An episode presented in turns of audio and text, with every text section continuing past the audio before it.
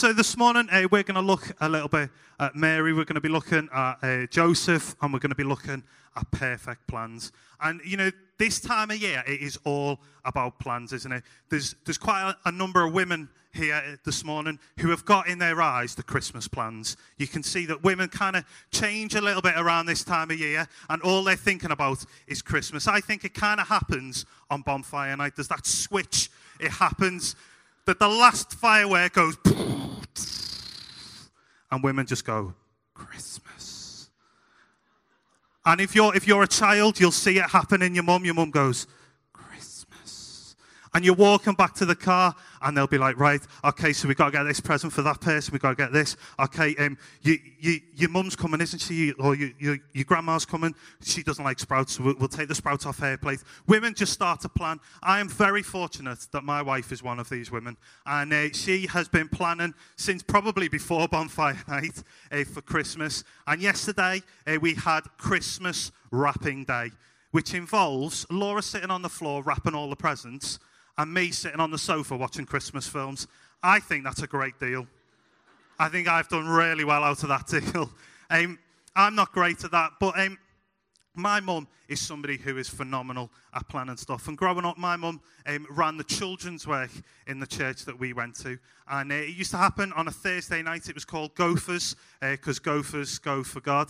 It's a great link. Um, it's brilliant. My mum, she's a genius.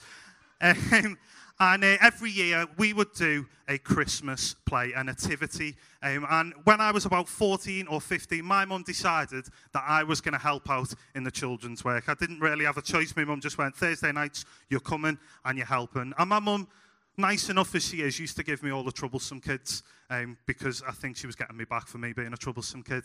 Um, but every year we do this Christmas production, and two uh, stories stand to mind of this Christmas nativity. One year um, we did the standard nativity with you know Mary and Joseph and shepherds and angels and the three kings. Now it was a rough area of Liverpool where, where I was growing up and where our church was, and we'd selected three boys to be kings. And King number one comes up before Mary and Joseph, puts his present down, turns to the audience and goes, I bring you gold. And then, because it never really works out properly, King number three, for some reason, decided he was going to go next. King number three comes down, puts his present in front of Mary and Joseph, and goes, I bring you me. Which sounds great in a Scouse accent. Me. And then, and then King number two comes and lays his present down in front of Mary and Joseph, stands, faces the audience, and goes, I bring you Frankenstein. No word of Imagine the shock on Mary and Joseph's face when they open that present. Ah, like that'd be that'd scare the living daylights out of you.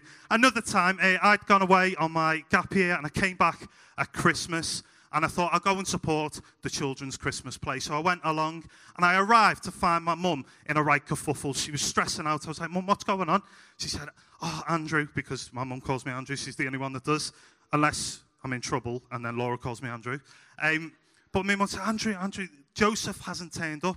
Everyone's got a role. There's no understudy. We, have not got a Joseph. And I was like, oh, okay. Uh, what do you want me to do about it, mum? And she was like, Will you be Joseph? Now, bear in mind, I'm 18 years old, I'm six foot, and I've got no hair. And my mum asks me to be Joseph to a Mary who's four. It looked like David, uh, like Goliath had walked into the Christmas story. He was like walking along like, uh, hello, Mary and Joseph. Honestly, I spent the entire play with the tea towel over my eyes, sat on a, on a tiny little primary school chair, that I could just about get one of my bun cheeks on.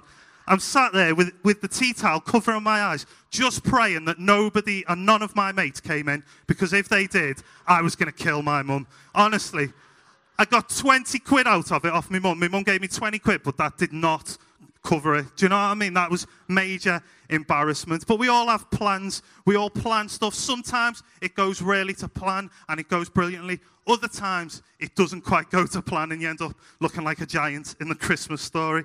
Um, but when it comes to Christmas, we have all got plans. And Mary and Joseph were two people that had plans. Mary was about 14 or 15 at the time of the Christmas story. And we can read about that in Luke chapter 1. It's going to come up on the screens for us. And it's Luke 1, verse 26. In the six months, sixth month of Elizabeth's pregnancy, that's the mother of John the Baptist, uh, God sent the angel Gabriel to Nazareth, a town in Galilee, to a virgin pledged to be married to a man named Joseph, a descendant of David. The virgin's name was Mary. So we read here that Mary has got her plans. Mary's plan is to be married to Joseph. Now, in the last 12 months, three of my best friends have got married. I've learned something very key over the last 12 months. Never get in the way of a woman's plans when it comes to a wedding. It's just not something you do. And Mary here has got plans. She's planning this wedding to Joseph. She's excited. She's so excited to be married and, and probably dreaming of a future life together with her and Joseph. And she is planning this perfect wedding. And an angel turns up. The angel turns up and says, You're going to have God's baby. Now, who here? Give me a wave if you're 14. We've got a couple of 14 year olds. Imagine if God said to you, You are going to have God's baby. There's a teenage boy here going, That is super weird. Imagine God said to you, You are going to have God's baby. And this is what the angel says He says, You are going to have God's baby. You're going to be part of God's perfect plan. Now, if I was Mary, I'd be super, super freaked out at it. But we read in verse 38, after a little conversation with the angel, in verse 38, Mary says this I am the Lord's servant. Mary answered, May your word to me be fulfilled. And then the angel left her. I think that's incredible that Mary would lay down her perfect plans and say, God, I'm going to follow your perfect plan. She looks at her life and goes, I had this plan, but actually, God had a bigger plan. And God's plan is perfect, and she was being a part of something bigger. And Joseph also had plans. Now, Joseph obviously had proposed and, and was planning to be married to Mary, and he freaks out a little bit when he hears the news. And in Matthew 1, verse 19, if we can have that up, uh, because Joseph, her husband, was faithful to the law and yet did not want to expose her to public disgrace, he had in mind to divorce her quietly. Now, Joseph uh, freaks out because he doesn't really believe Mary that God has said you're going to have God's baby. So Joseph freaks out a little bit. And in those days, the punishment for kind of uh, sleeping with somebody before you were married would be being stoned to death. And Joseph, because he's a man of God, because he's righteous, because he wants to be honoring to Mary and the law and himself and to God, he says, I'm going to plan to divorce her quietly and I'm going to let her get away with it in quiet. Now, Joseph's not a bad man when he, when he tries to, when he does this. He is trying to honor and do the right thing. And Joseph kind of puts one plan to the side, comes up with another plan, and then he has a dream, and the angel explains everything that is going on. And Joseph then submits to God and lays down his plans of, of going and divorcing her quietly. Joseph lays down his life, his life and his plans to submit to God's perfect plan. He was being a part of God's plan. Now, I don't want you to hear me this morning and think I'm saying that God is out to ruin your plans, because that is not the case. But I want to say to you that God has got a plan for your life, and God wants you to follow His perfect plan for your life. He wants you to be a part of something bigger. I seen a video this week uh, that's been knocking around on Facebook, so you may have seen it, but I think it's brilliant anyway. So turn your eyes to the screens and enjoy this video. Isn't that amazing? My first thought when I saw that is, oh, I wish I was on that flight. My second thought after seeing that was, I feel so sorry for the guy that asked for socks and underwear. when you saw the people come out with the big TV, you'd be like, what an idiot. My third thought is how incredible would it be to be a part of that team? going around trying to get those Christmas presents for everyone, running around doing all that stressing, planning it all. How brilliant would it be to see it all happen? To be stood around that carousel eight and to see it all happen. It would be incredible to be a part of something big like that. And you know, God calls you to be a part of something big. God says to you this morning, I have got a plan for your life. He said to Mary and Joseph, I have got a plan for your life. It is a perfect plan, and it is a plan to be a part of something big. God has got a perfect plan for this world, and He calls you to be a part of it. It says this in Jeremiah 29, verse 11. It says, For I know the plans I have for you, declares the Lord plans to prosper you and not to harm you, plans to give you a hope and a future.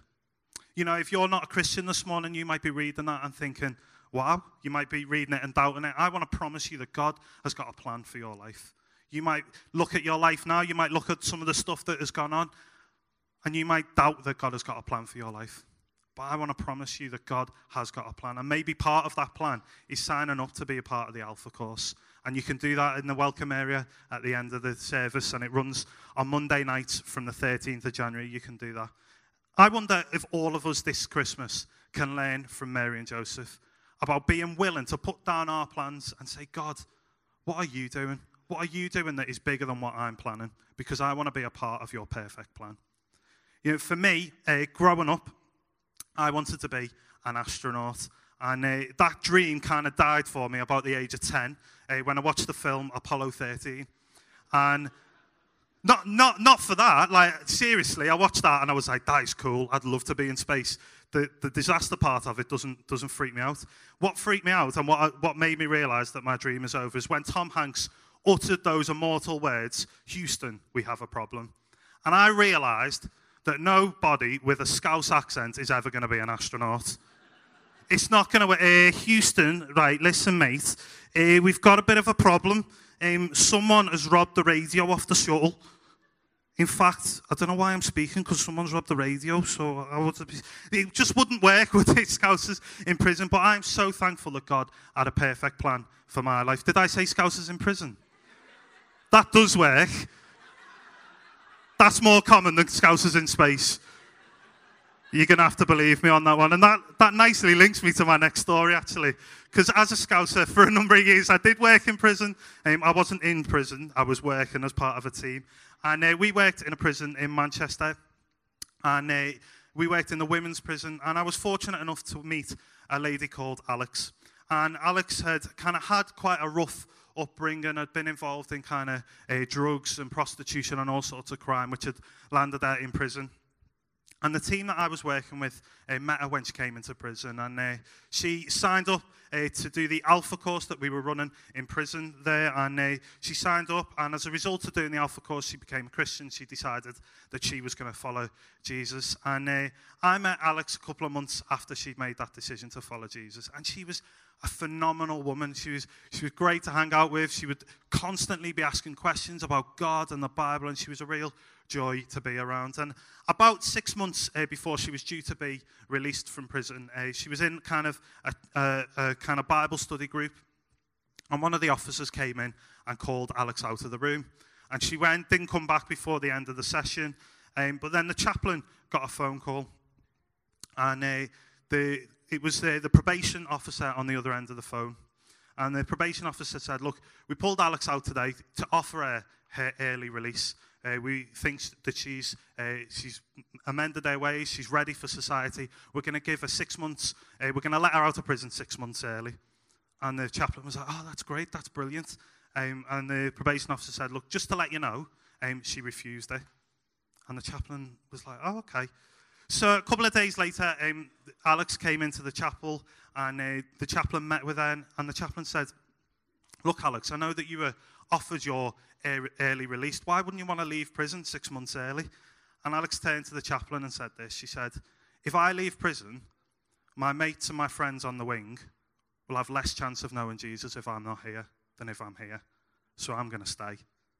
That blew me away. When I heard that, I just thought, what an example of someone that is willing to lay down their plans to say, God, I want to be a part of your perfect plan, and I want to be a part of something bigger.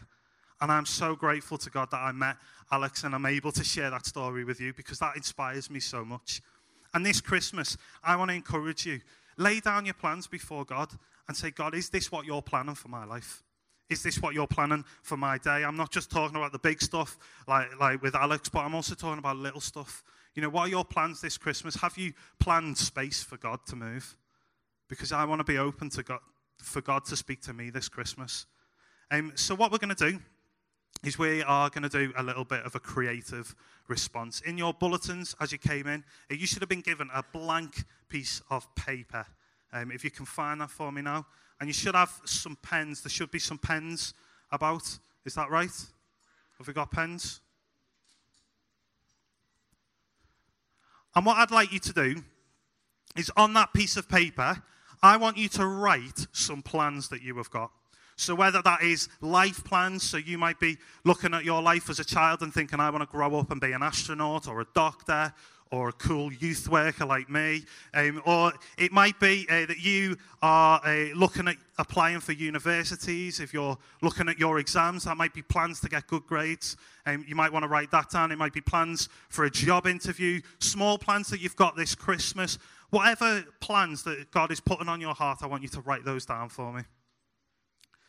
And in a moment, what we're going to do is um, we are going to offer those plans to God. Now, what I want you to do in a moment when, you, when we're ready is I want you to scrumple that piece of paper up. Now, I need to be clear. Scrumpling that piece of paper up doesn't mean that we're throwing away our plans. I'm not saying that God has no interest in your plans. What we're doing is the reason we're screwing it up is because we're going to throw them. So it just makes it easier to throw. Um, but what, what the response is, is saying, God, these are my plans, and I'm giving them to you. And God, I want to follow your perfect plan, however that looks. And that might be that those plans come true and you'll see that stuff happen. If you want to be a doctor, kids, you can grow up and be a doctor. But it's important that we give that to God and say, God, what is your plan? Is that cool? If you've, if you've done it, can you scrumple your piece of paper up and hold it up high for me? Great, we've got a few people still doing it. Okay, while we're finishing that off, uh, I'm going to pray. If you've, if you've done it, please do hold your piece of paper in the air so I can see that you're done. Father God, I thank you that you have got a plan for our life. God, I thank you for what you did through Mary and Joseph. I thank you for their attitude and they will, their willingness to lay down their perfect plans in order to be a part of your perfect plan. And God, I pray that you would help us to do the same. God, I want to be open to you uh, speaking to me this Christmas. God, I want to be open to you uh, invading my plans this Christmas. God, I pray for the plans uh, that we've written down here. God, I pray that as we give them to you, God, that you would help us to submit those to you. Lord, I pray for the plans that we've got that are a part of your plan, God. I pray that you would help us to hold on to those, God. I pray for the plans that perhaps might not be a part of your plan. God, I pray that you would give us the grace and the wisdom and the boldness to let them go. Amen.